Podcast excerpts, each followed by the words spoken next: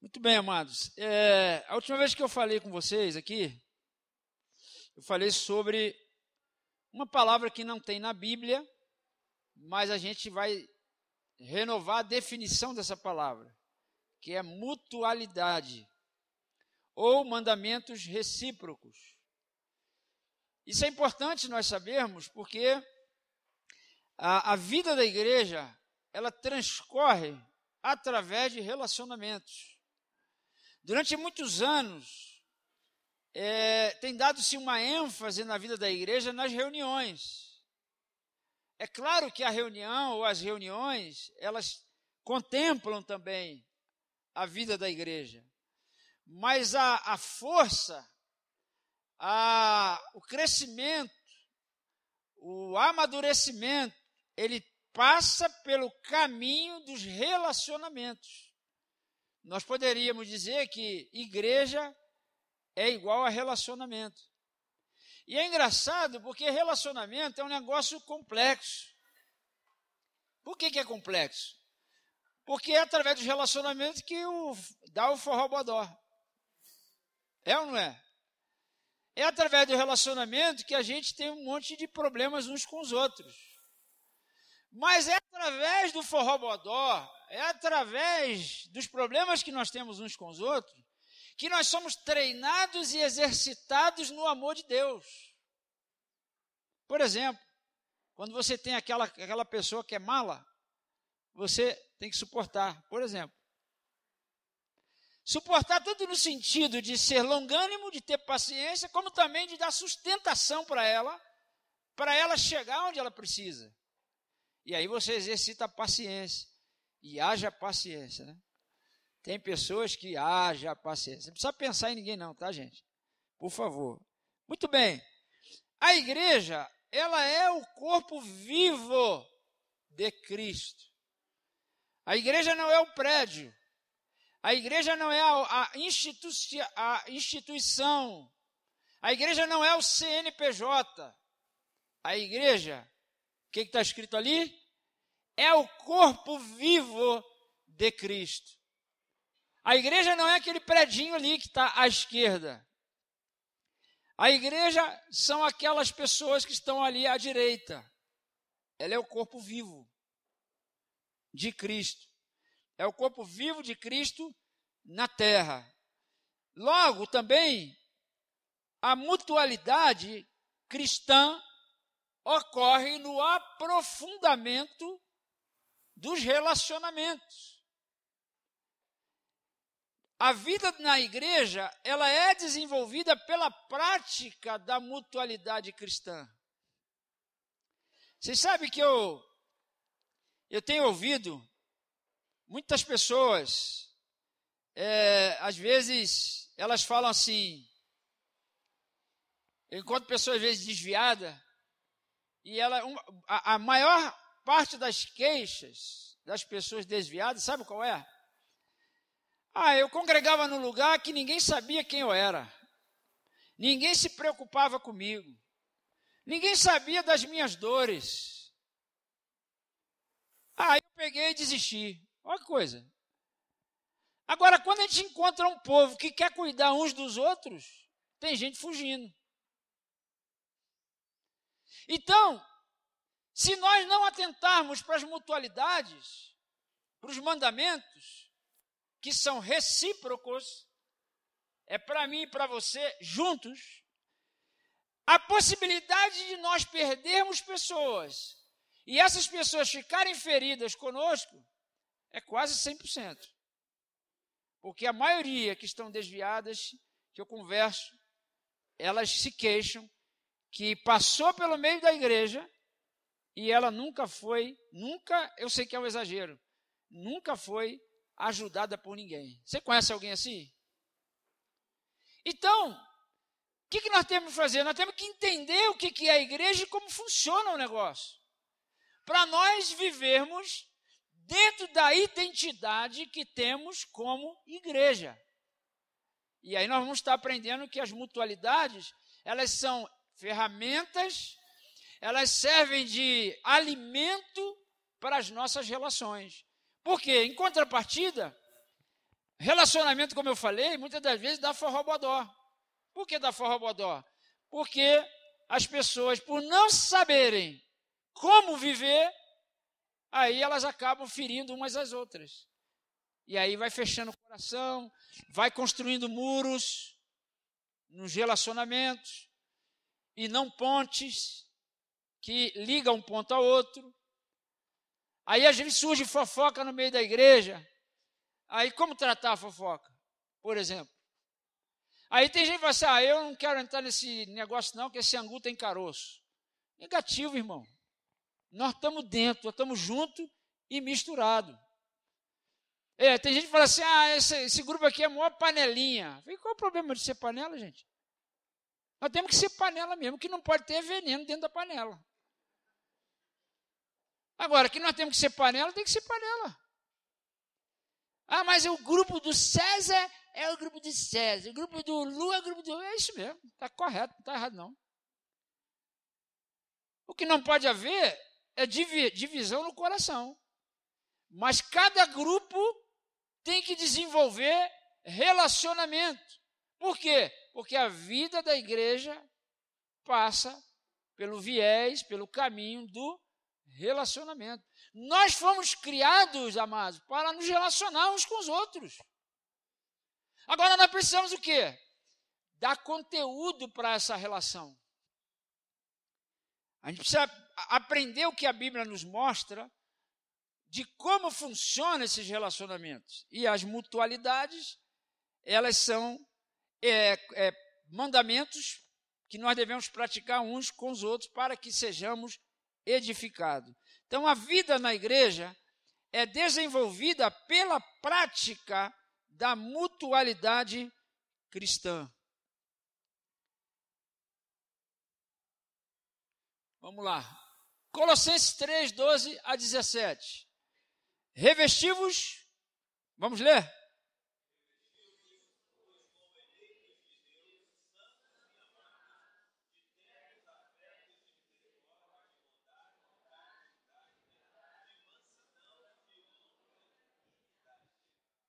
É isso aí.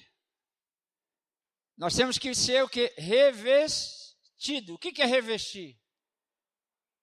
É vestir-se novamente. Quando você estava no mundo, você estava com uma roupa. Você se despiu, certo? Ficou nu, no bom sentido, claro. E agora você tem que se revestir de uma no, nova roupagem, de uma nova estrutura de vida.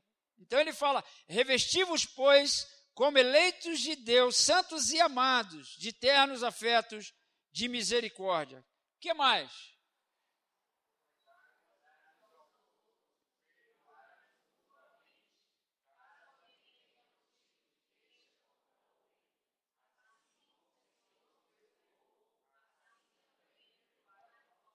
Veja bem, você tem queixa de alguém?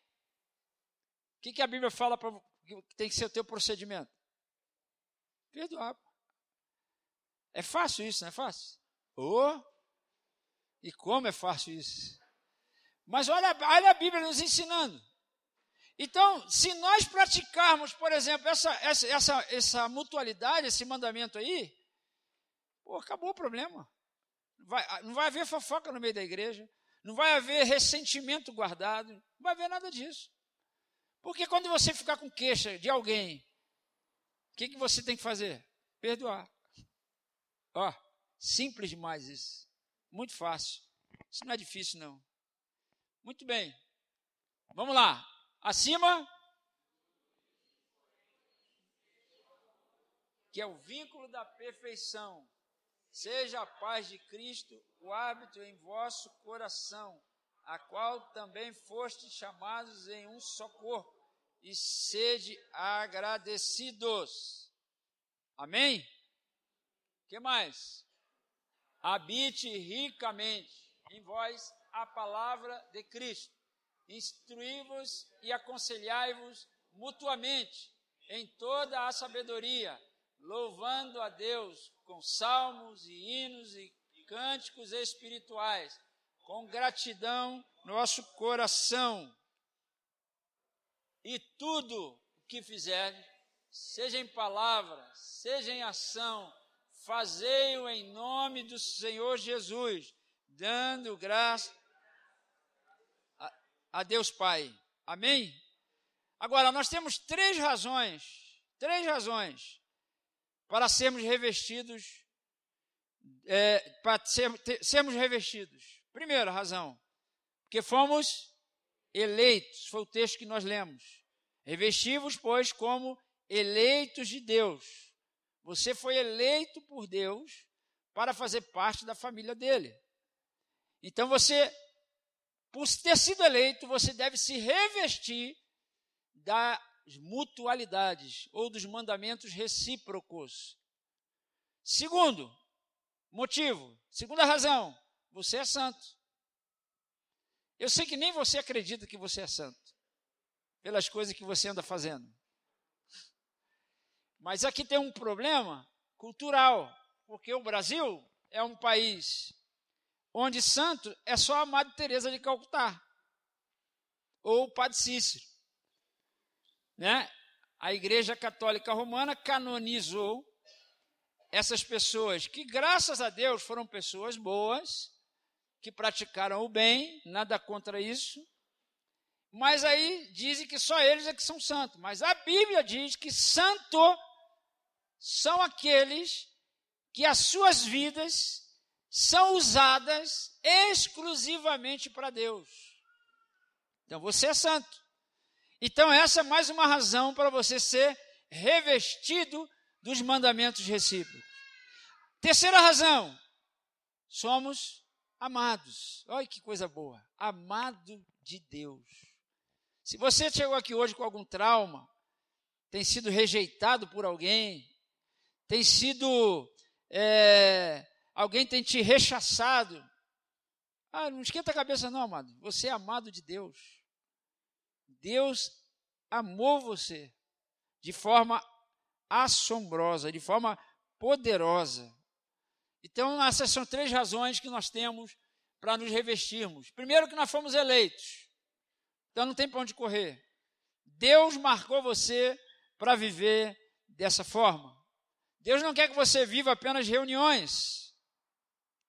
Jesus não veio do céu para a terra para se reunir com a gente.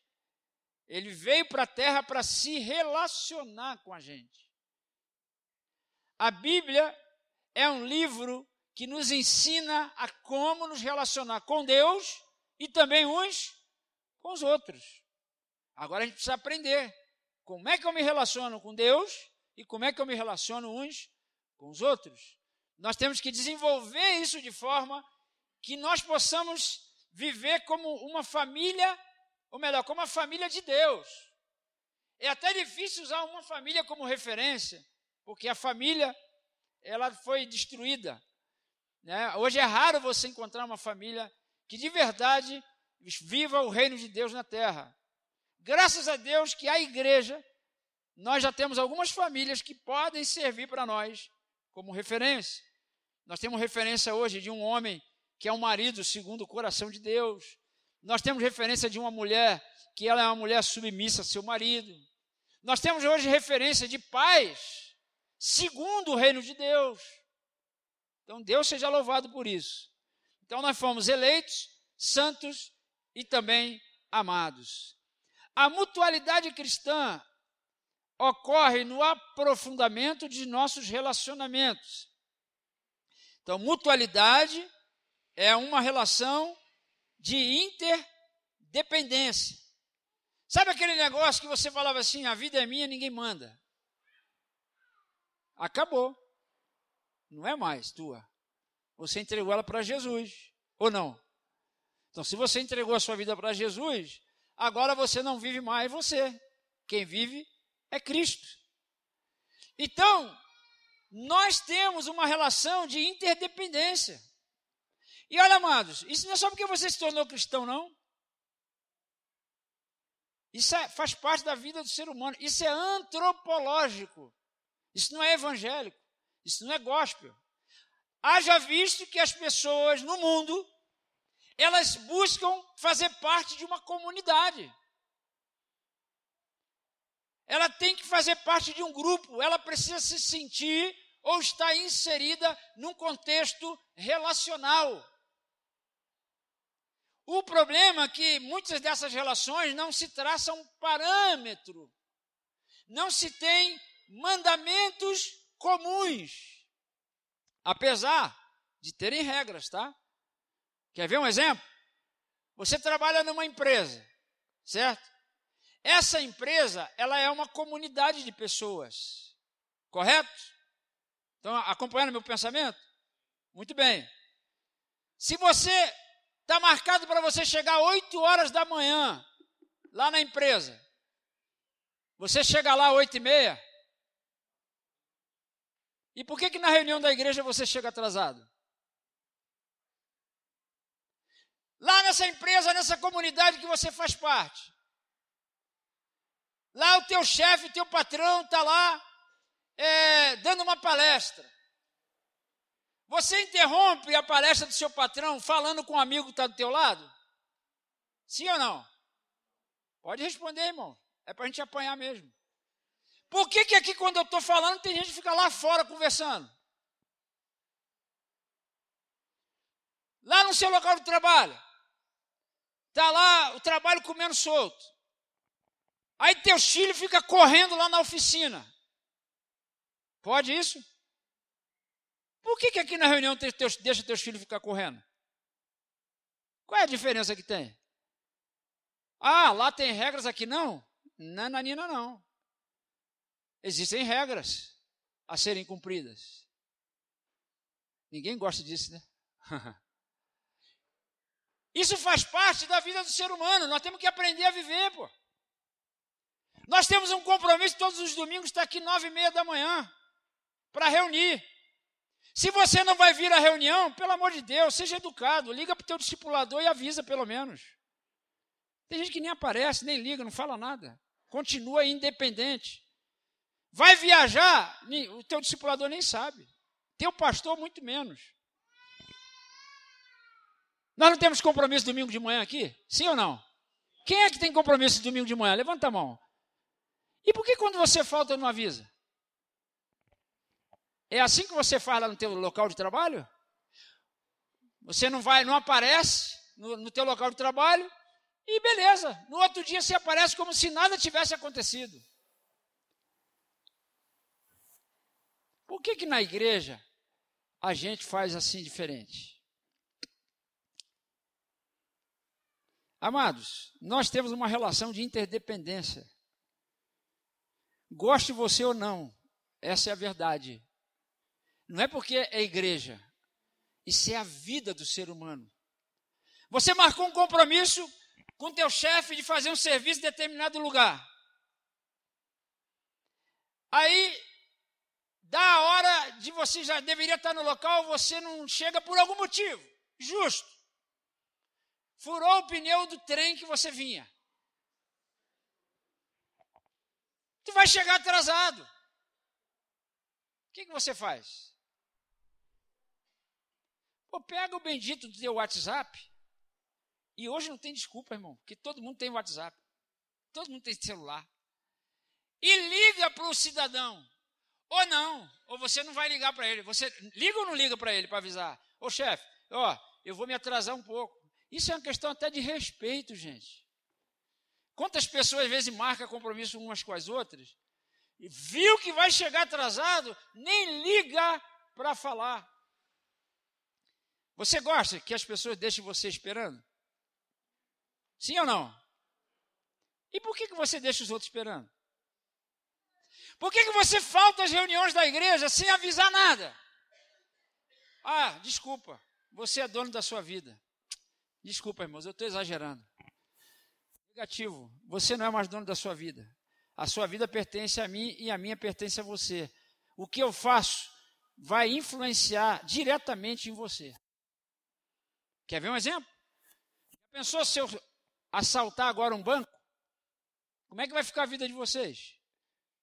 Claro que vocês vão sobreviver, não resta dúvida, eu não sou Deus. Mas com certeza vai virar um escândalo. Sim ou não? Então, mutualidade é uma relação de interdependência. Quando você está no grupo caseiro, quando você está numa relação de cobertura, quando você se submete a isso, você se submete também, amados, a sujeitar a sua vida. A minha vida está sujeita a vocês. Eu não falto reunião sem que pelo menos o Adriano me abençoe. Eu sujeito. Eu sou convidado para pregar em vários lugares, dar seminário. Eu não marco, não confirmo sem antes passar por esses irmãos. Falei, irmão, recebi um convite para pregar em tal lugar. Olha, é para pregar, tá, amados? Para pregar nem precisava fazer isso. Mas por que, que eu faço? Porque eu respeito meus irmãos. Quando eu estou numa reunião, eu não fico de conversa, conversinha paralela um com o outro. Por quê? Porque tem alguém, um, um burro velho, falando lá na frente. E eu tenho que respeitá-lo. Isso é relação de interdependência. Você não pode se endividar na sua vida financeira porque você, a tua vida diz respeito à minha. Se você se endividar, isso pode dar problema com você e com a tua esposa, isso vocês vão brigar, pode chegar um divórcio, isso vai afetar a minha vida. Vocês estão entendendo ou eu estou louco? Você não pode mais faltar reunião, irmão, sem falar com a gente. Sem sujeitar aquele irmão que está ligado a você. Sabe por quê? Eu venho para a reunião, com a esperança de ver você, de abraçar você, pelo menos dar um tchauzinho. Já pensou? Se eu faltar reunião e não avisar ninguém?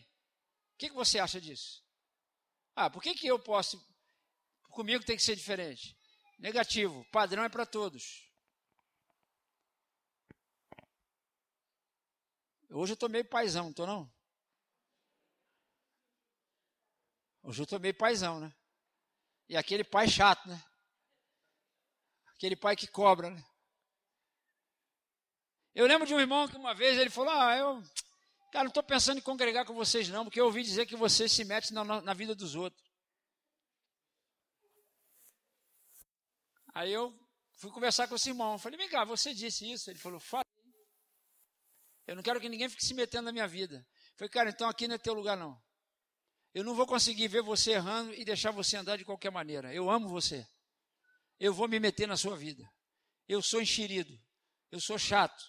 Além da responsabilidade que eu tenho como pastor. Olha que eu não estou falando como pastor. Falando como seu amigo. Imagino. Então, a mutualidade é uma relação de interdependência. Você não vai sair por aí fazendo o que você quer, porque o que você faz afeta a minha vida. E o que eu faço afeta também a sua vida. Eu estou dando, não estou nem entrando em muitos exemplos, tá, irmãos? Tem vários. Vários.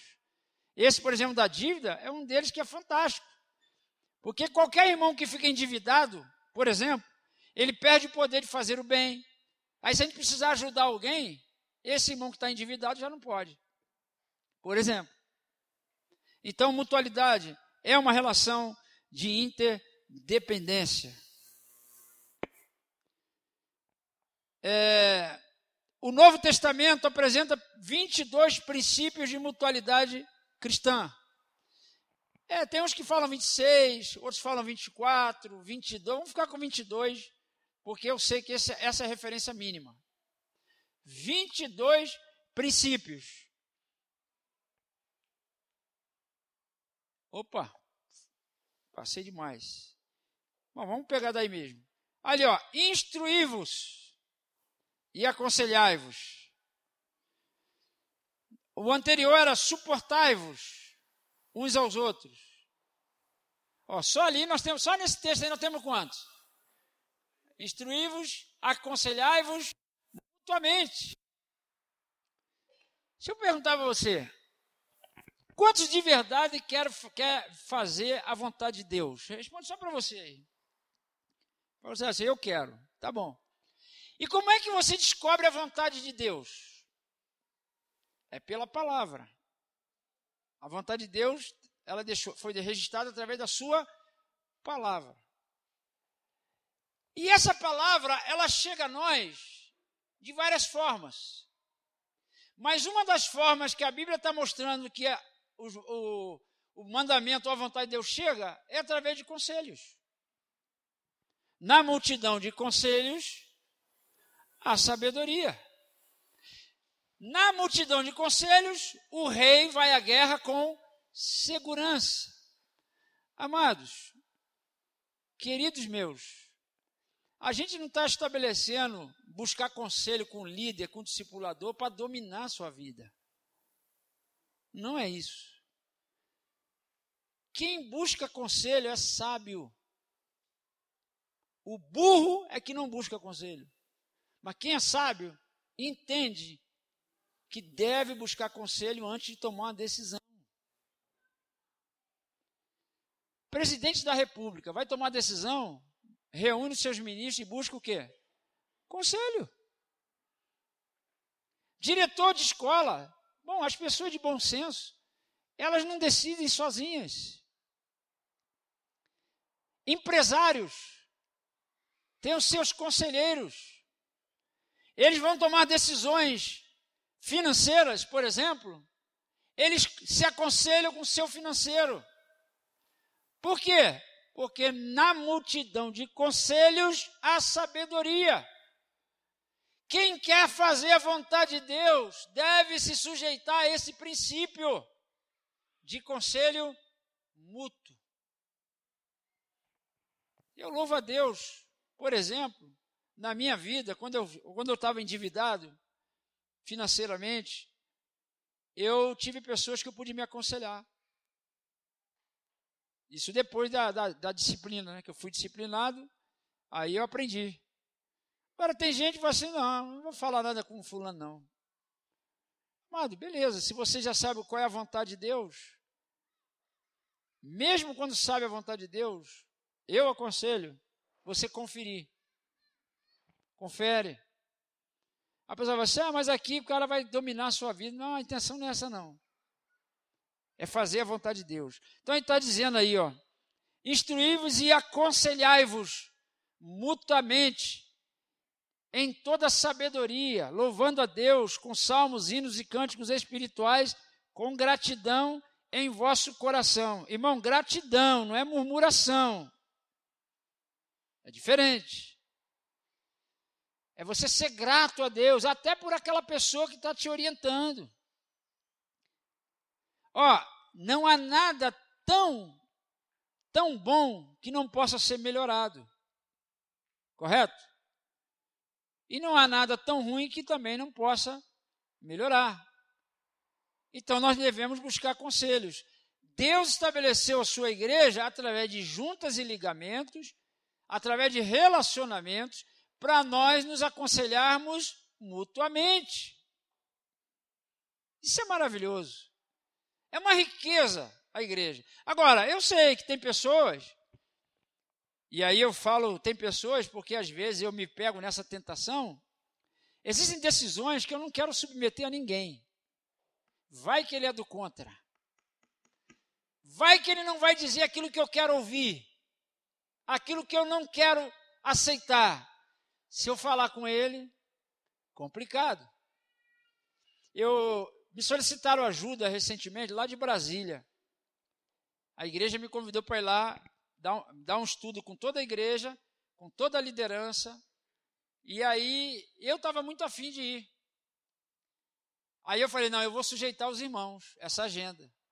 Mas eu fui sujeitar de ré. Sabe quando você vai sujeitar de ré?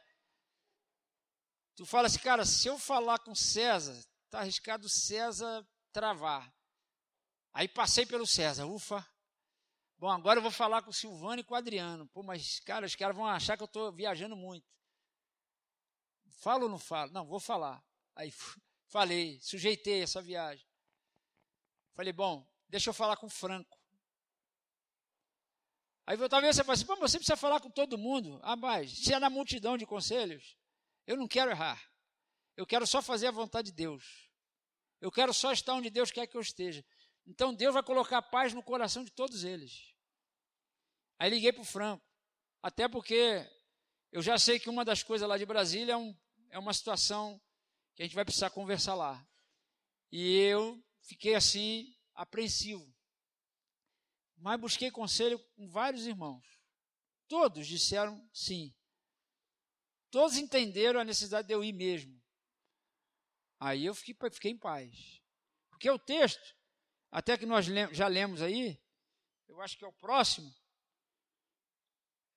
Não, é mais, mais para frente. Não, nós lemos mais atrás. Ele diz assim: Seja a paz de Cristo o árbitro nos vossos corações. Por que vossos corações? Mais de um.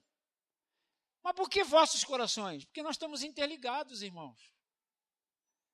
A paz não pode ser só a tua paz. Oh, desconfie da tua paz. Você está disposto mesmo a fazer a vontade de Deus? Desconfie da tua paz. Quer ver um exemplo? Quem é que aqui, agora, nesse momento, tem paz no que eu vou dizer? Tem paz de você ir para casa e se enrolar no edredom? Quem tem paz nisso?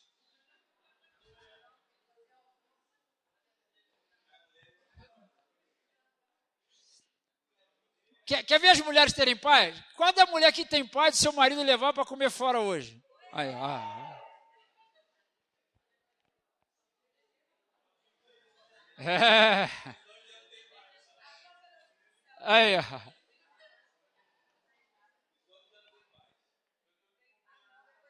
Então, quando a Bíblia diz: seja a paz de Cristo o árbitro nos vossos corações, ó, por favor, amado, desconfie da tua paz. Eu tenho uma paz, irmão, de comprar um carro novo para mim. Tem uma paz. Aí o cara se baseia nessa paz pessoal como se fosse a vontade de Deus. Está entendendo? Aí vai lá e faz. Mas o que, que a Bíblia está dizendo? Seja a paz de Cristo o árbitro nos vossos corações. Como você foi inserido numa comunidade, você tem pessoas ali que podem ser teus conselheiros. Se houver paz no coração deles, aumenta a possibilidade de ser Deus. Amém? Então, por isso que o conselho é mútuo. Nós não podemos decidir simplesmente sozinhos. Às vezes, ó, tem pais que é questionável, sabia? Recentemente, isso é comum acontecer. Apareceu um casal para conversar comigo com a Marta. E eles disseram assim: não, a gente decidiu fazer isso. Nós dois estamos em paz. Falei, é, Ananias e Safira também estavam em paz. Quando decidiram roubar lá o dinheiro. Há decisões do casal que a paz do casal pode ser apenas um conluio, pode ser apenas uma conivência. Ó, quantas mulheres, quantas esposas viram seus maridos se endividarem e ó, sabe por quê? Porque ele estava comprando coisa para ela. Maior paz. Então há circunstâncias que a paz do marido e da esposa é mais conivência Aí é formação de quadrilha, na verdade. Por isso que é importante um casal ter um outro casal que pode servir como conselheiro. Por que isso? Porque nós vivemos num corpo que é o corpo vivo de Cristo, que é a igreja, numa relação interpessoal para que eu erre menos. Olha que coisa maravilhosa. Irmãos, eu sei que essa palavra não leva você a dar um charamanai aí. Essa palavra não dá para você fazer aviãozinho gospel. Essa palavra não dá um frenesi espiritualístico. Mas isso é aprender a viver o reino de Deus. E nós precisamos ruminar isso. Não é fácil. Ele diz: Amai-vos uns. Esse é o primeiro mandamento. Amai-vos uns. Quem é a primeira pessoa que você deve amar? E a segunda? Olha para esse baixinho que está teu lado aí, filha. É essa, essa figura aí. Tem jeito. Ainda bem que vocês são do mesmo tamanho, vocês se entendem. Amar primeiro em casa. Pensou que ia ser fácil, Viviane? Não ia ser fácil, não, filho. É amar. Amar não é um mandamento que eu exijo. Olha, todo mandamento, amados, não é para eu dar para o outro. Entenda bem isso. Todo mandamento serve primeiro para mim. Eu não devo impor, eu não devo cobrar o outro viver o mandamento. Eu simplesmente devo viver o mandamento. Já contei para vocês que eu era um menino carente. Quando casei com Marta, Marta dava massagem no meu pé, fazia minha unha. Depois, um ano depois de casado, isso acabou. E eu vivia querendo ouvir ela falar eu te amo. Mas ela, um ano depois de casado, ao invés de falar eu te amo, várias vezes falou me odiava. Até, e eu sofria com isso. Sofre? Ou se sofre. Tanto homem quanto mulher.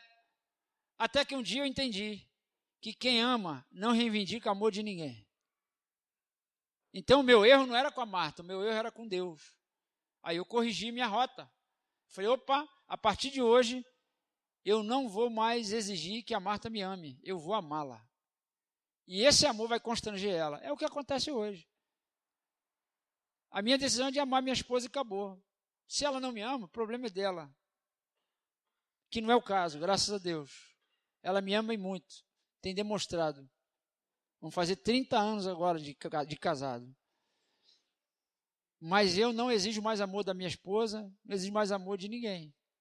Eu ainda sofro um pouquinho com os filhos, que às vezes o filho chega em casa não dá beijo, ou a gente se encontra, né? Hoje a Nanda não me deu bom dia, já puxei a orelha dela. Ela ah, tá carente, papai, tá carente. Eu falei, é, mais ou menos, é que você entrou e deu bom dia. Mas eu, eu, vou, eu vou chegar lá, eu vou amadurecer nisso.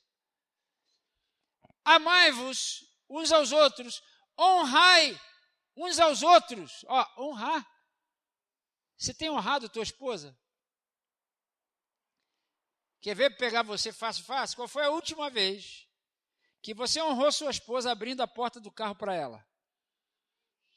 Ah, essa tu não esperava, né? Pegou geral, né? Pegou geral, né? Vixe! Estou vendo, vixe! Qual foi a última vez Calma, gente, não precisa brigar não, deixa para depois. Discute a relação depois. Vocês percebem? Como é que a gente vai se distanciando dessas verdades? Qual foi a última vez que você passou uma mensagem para ele dizendo assim: só queria dizer para você, meu amado, que eu amo você. Aí, um zap. Oh, tá bom, não escreveu nada. Mandou um coraçãozinho para ele. Qual a última vez? É. Dia do pagamento? No dia do pagamento, aí, Wagner.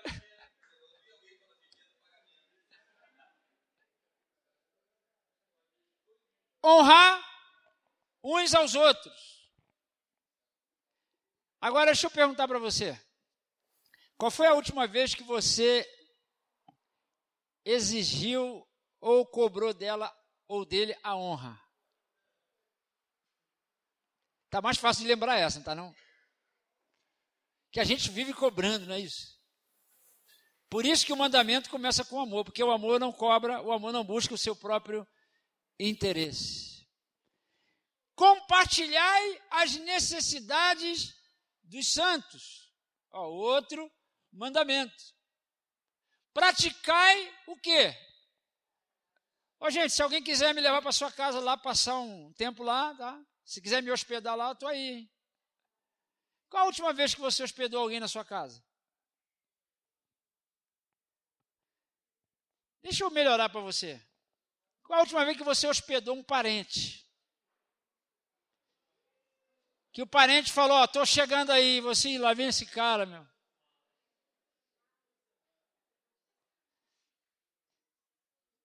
Meu Deus, praticai a hospitalidade. Ó, praticar a hospitalidade não é botar a pessoa no hospital, não, tá, gente? Praticai a hospitalidade. Abençoai os que vos perseguem. Jesus. Lembrou do teu chefe aí? Que está te perseguindo no trabalho?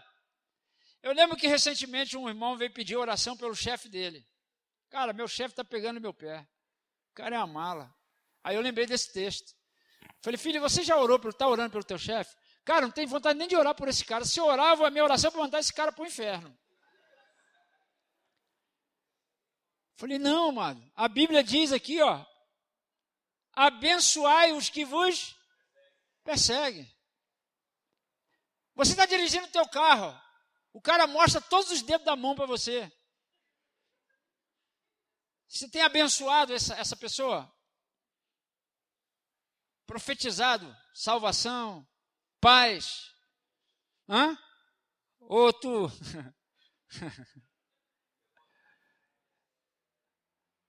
Alegrai-vos com os que se alegram.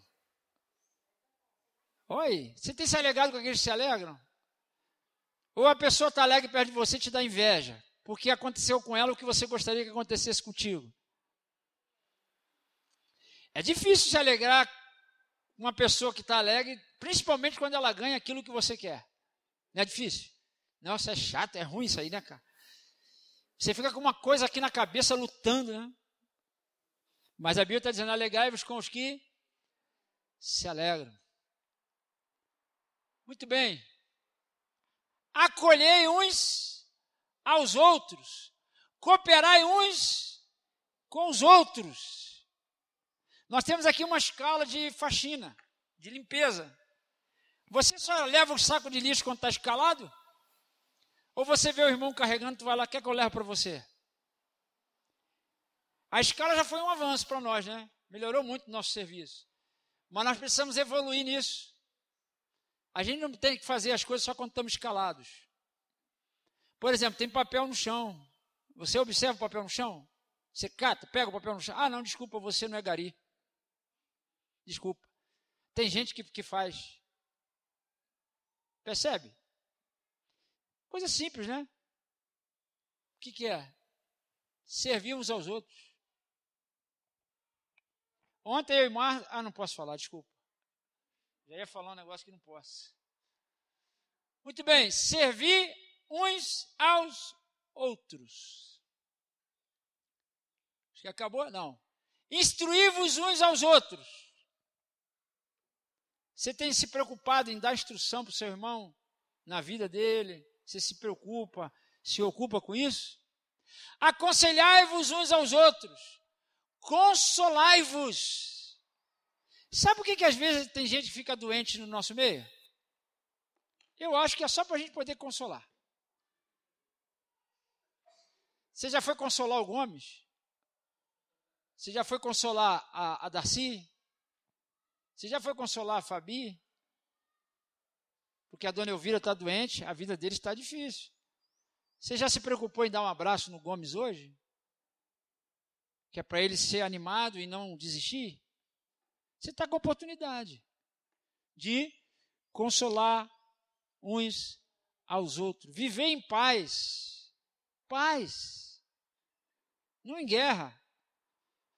Uma vez eu estava com Marta, a gente estava em casa e começamos a, a discordar de um assunto, o negócio estava esquentando.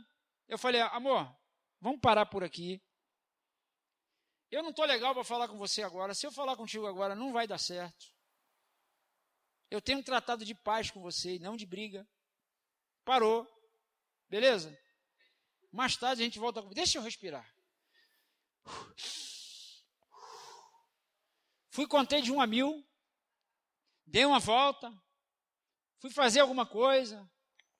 Quando eu estava mais com o coração cheio de amor e não de razão, aí sentamos. Falei, amor, vamos sentar agora. Agora eu estou pronto para conversar e te ouvir. Ou você é daqueles, não, comigo tem que resolver na hora, meu irmão. É assim? Tenha paz. Paz. Tenha paz no coração. Não é jogar para debaixo do tapete, não. Mas é resolver as coisas na condição certa, um coração limpo, um coração em paz. Ninguém que vai resolver um litígio, ninguém que vai resolver um problema um com o outro, sem paz no coração, vai lograr êxito. Não vai, amados. Porque você vai querer que prevaleça o que você acha, o que você quer. Aí, ao invés de paz, vai acontecer o quê? Guerra, conflito. Ah, mas não dá para mim, é demais para mim. Ele está errando demais. Falei, tenha paz no coração, meu filho. Experimenta ir para o quarto e orar. Falar com Deus. Falar, Senhor, eu vim aqui para o quarto, porque se eu for lá, eu vou socar a cara desse sem vergonha. Mas eu vim aqui falar contigo, Senhor, para o Senhor me dar paz. Porque eu preciso ajudar esse cabeçudo. E se eu for ajudar ele do jeito que eu estou, Senhor, tem misericórdia de mim. Não é dele, não. É de mim. Isso, ó, mas eu estou falando, ó, eu estou contando para vocês a, a, maneira que eu vivo. Esse dia mesmo um camarada falou um besterol para mim, besterol, que eu, eu percebi o, o, velho Adão tentando botar o macacão de novo, entendeu? Aí eu, oh, Senhor, Pai, me ajuda, me socorre. Aí vinha eu orando e vinha um pensamento assim, eu falando com o cara, eu, Pai, não, eu rejeito esse pensamento agora, em nome de Jesus. Eu não, eu não quero nem pensar em fazer alguma coisa com ele. E orando ali, lutando com a minha mente, e orando, e graças a Deus eu venci. Graças a Deus. Porque se você não fizer isso, a mente é o campo de batalha. O campo de batalha é a mente. Então aí, está dizendo viver em paz. Confessai. Ó, percebe que é tudo mandamento, né, irmãos? Confessai o quê? A quem? Ah, nem a Deus, não. Tem gente que só confessa para Deus e fica caladinho, caladinho. Vai que o pastor sabe do meu pecadinho aí, eu estou frito, estou lascado, vai dar assembleia e tal, você quer. Confessai os vossos pecados uns. Como é que é possível isso, irmão? Só é possível num grupo que se relaciona que tem amizade, que desenvolve intimidade. Porque um grupo que só se encontra não vai ter ambiente para isso. Não tem. Aliás, quem tentou fazer isso se deu mal. Porque eu conheço histórias de pessoas que é, entendeu o texto e foi fazer isso para a igreja sem ter relacionamento. Sabe o que aconteceu? Primeira página do jornal Gospel surgiu o nome da, da, da criatura. Ele contou para um, só para um. Esse um era torcedor do Flamengo, já era, filho. Espalhou geral. Aliás, do Corinthians, torcedor do Corinthians. Ah, do Flamengo melhorou, gostei. Vocês são. Por quê? Porque ele foi praticar uma mutualidade numa realidade descontextualizada. Porque os grupos pequenos, para gerar intimidade, gerar comunhão, confiança, onde você pode o quê? Confessar seus pecados. Você não precisa procurar o padre ou o pastor para confessar seu pecado. Você tem um irmão ali do grupo, que é teu companheiro, que você tem amizade.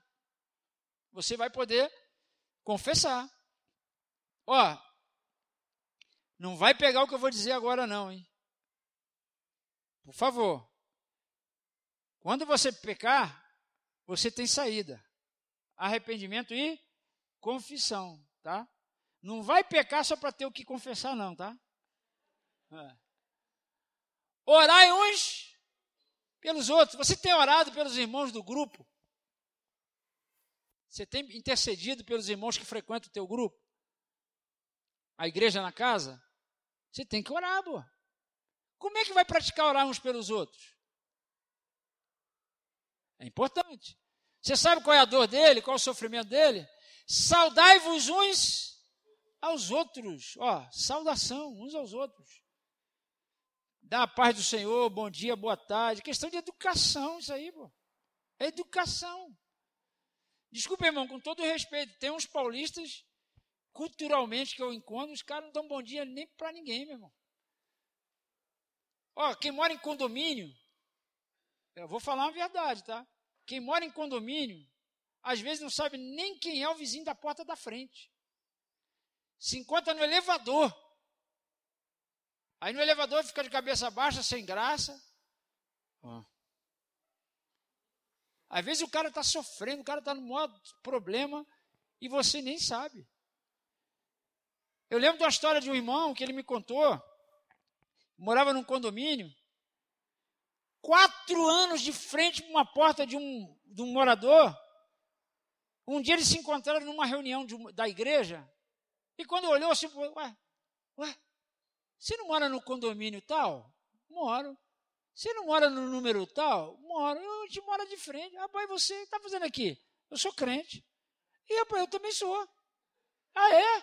Ah, que legal. Ui. Misericórdia. As pessoas têm que romper, porque isso não é questão só cultura, não, irmãos. A cultura do reino de Deus é essa aqui: relacionamentos que edificam. Nós precisamos nos relacionar uns com os outros. Então, saudar uns aos outros é uma prática que nós precisamos ter. Quando acabar a reunião, por favor, amado, querido meu, deixa eu falar duas coisas que é importante, no começo e no final da reunião. Não chegue atrasado nunca. Mas se porventura você, por algum motivo justo, chegar atrasado, não sai por aí cumprimentando todos os irmãos, não, porque a reunião já começou, pô. Tem os irmãos contramão. O cara chega 15 para as 10, o pessoal aqui orando, ele está beijando os outros lá atrás. Esse é o irmão contramão. Quando é para ter comunhão, ele quer orar. Quando é para orar, ele quer ter comunhão. Meu Deus do céu. Outra coisa, quando acabar a reunião, não sai desesperado indo embora, não. Abraça pelo menos três pessoas. Pelo menos três pessoas, ainda mais nesse frio. Abraça dez. Tem gente que fica marcando durinho ali, ó. Ui, agora vai. Atenção. Quando o pastor vai assim, amém. Dispara. Cara, segura um pouco. Calma vai praticar mutualidade, vai jogar uma conversa fora com alguém. Isso faz bem para você. Se não tem dinheiro para gastar na cantina, cola do lado do irmão que de repente só rola um negócio, pô.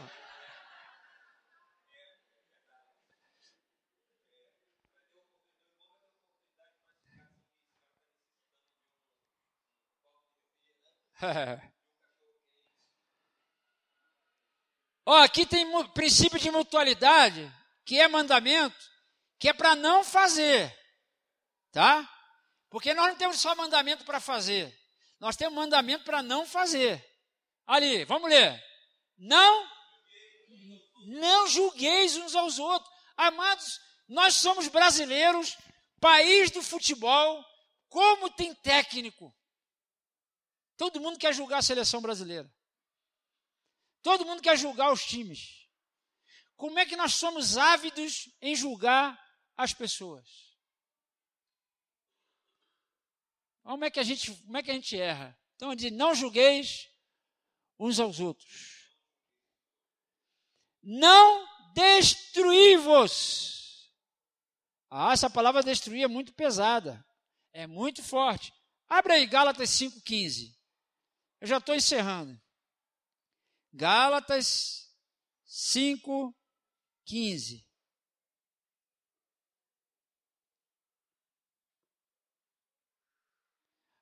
Eu fiz questão de abrir que na minha tradução está uma palavra legal, não sei como é que está na tua aí. Aqui na minha tradução está assim, ó. Se vós, porém, vos mordeis e devorais uns aos outros, ó. Você já tem mordido alguém, você? Ah, ah, fulano, ah, não desce. Não vos mordeis uns aos outros. A palavra no grego é a palavra dáquino. E sabe o que quer dizer dáquino? Cortar com os dentes. Sabe quando tu fica irritado com alguém, nervoso, vai. Já fez isso alguma vez, não? Ai, meu Deus do céu. Então está dizendo o quê? Não vos mordeis. Então, destruí-vos aí é não vos mordeis. Não faleis mal. Meu Deus. Não faleis mal uns dos outros. Mas como às vezes numa rodinha de dois ou três, isso é favorável. Nossa, você viu lá o como é que o, o Sandro estava, rapaz? Sandro Barbosa, aquele careca bonito que está aqui. Ô, o Sandro, rapaz, meu Deus do céu.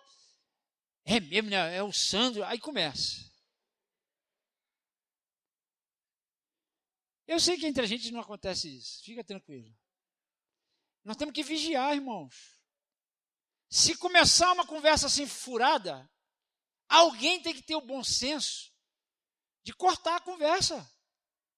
Falar, amados, a Bíblia fala que nós não devemos falar mal uns dos outros. Vamos parar com isso.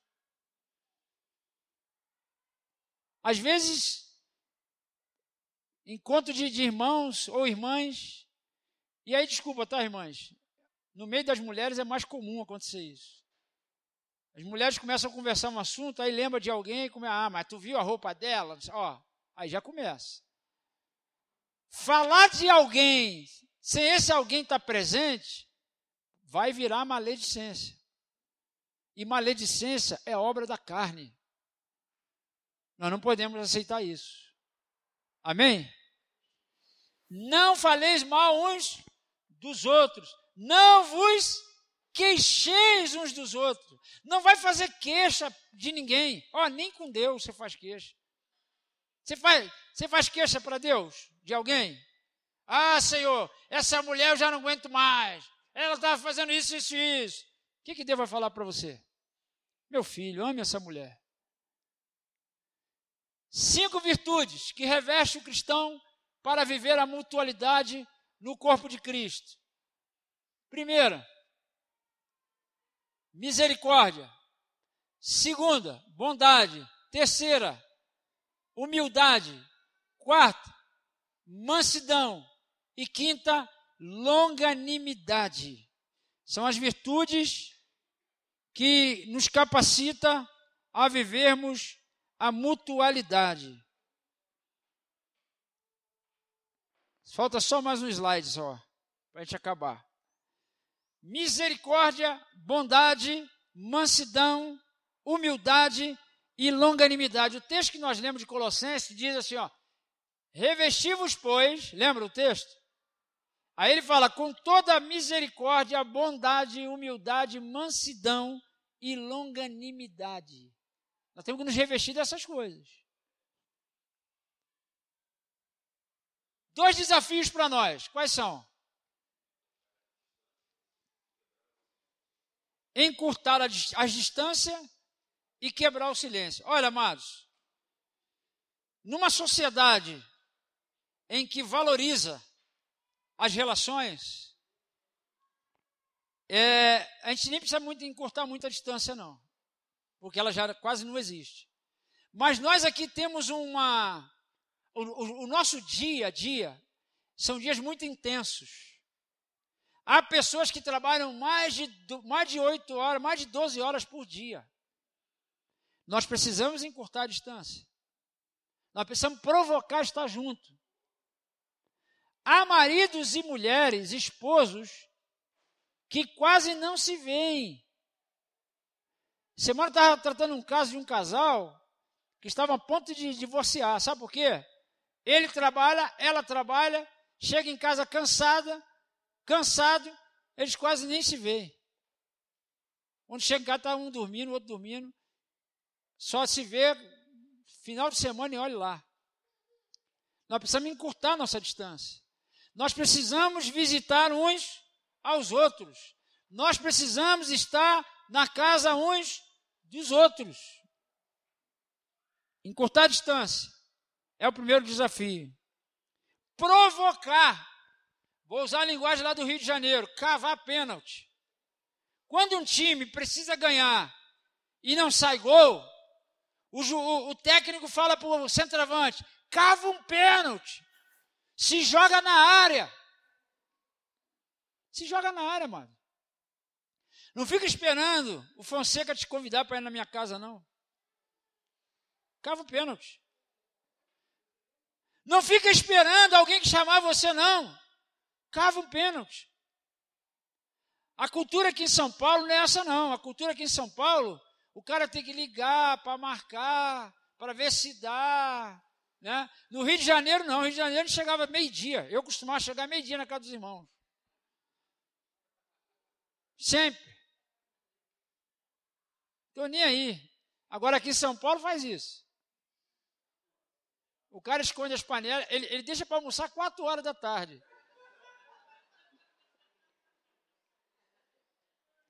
Nada, irmão, bota água no feijão, mete farinha nesse negócio aí, entulha o visitante de farinha. Quem mandou ele chegar essa hora? Ah, não, é que eu queria preparar um negócio especial para você. Especial é estar tá junto, amado. Especial é ter relacionamento, isso é especial. O que vai enrolar depois, não importa. Amém? Outro desafio, qual é? Quebrar o silêncio. Quebra o silêncio rasga teu coração, fala, abre, se relaciona, desenvolva relacionamento. Não fica só falando. Talvez, talvez a, o quebrar o silêncio talvez comece até quebrando gelo, né? Falando do time, falando, contando uma história. Mas isso é só, é só, é só um, uma desculpa para a gente estar tá junto. Nós temos que provocar isso. Amém? Aí a gente vai conseguir viver as mutualidades. Se Deus assim permitir, semana que vem, se Deus assim permitir, nós vamos trabalhar esses mandamentos em grupos, pequenos grupos. Já venha preparado para isso. Nós vamos separar pequenos grupos e esse tempo da palavra, nós vamos pensar juntos quais são os mandamentos que dá para a gente viver aqui na reunião e quais são os mandamentos que só, só é possível viver no pequeno grupo. Amém? Vamos ficar de pé, vamos orar. Pai, obrigado, Deus, pelo teu amor. Obrigado porque o Senhor, apesar de nós mesmos, o Senhor nos vinculou num corpo e nós queremos aprender a viver esses mandamentos recíprocos. Nós queremos, Senhor, cuidar uns dos outros. Nós queremos amar uns aos outros. Nós queremos servir uns aos outros. Por favor, Espírito Santo, nos ajude a compreender que a nossa vida está ligada um ao outro. Que sem o nosso irmão não faz sentido ser igreja. Sem o nosso irmão não faz sentido, Senhor, sermos um corpo. Nós não queremos ser apenas membros desconectados. Espírito Santo, assim como o Senhor soprou no vale de ossos secos e levantou-se um grande exército, que o Senhor produza em nós relacionamento verdadeiro, relacionamento genuíno, Senhor, de forma que se levante aqui o teu exército, o corpo vivo teu, Senhor, no nome de Jesus e para a glória de Jesus, Pai. Muito obrigado, Senhor. Amém, amados?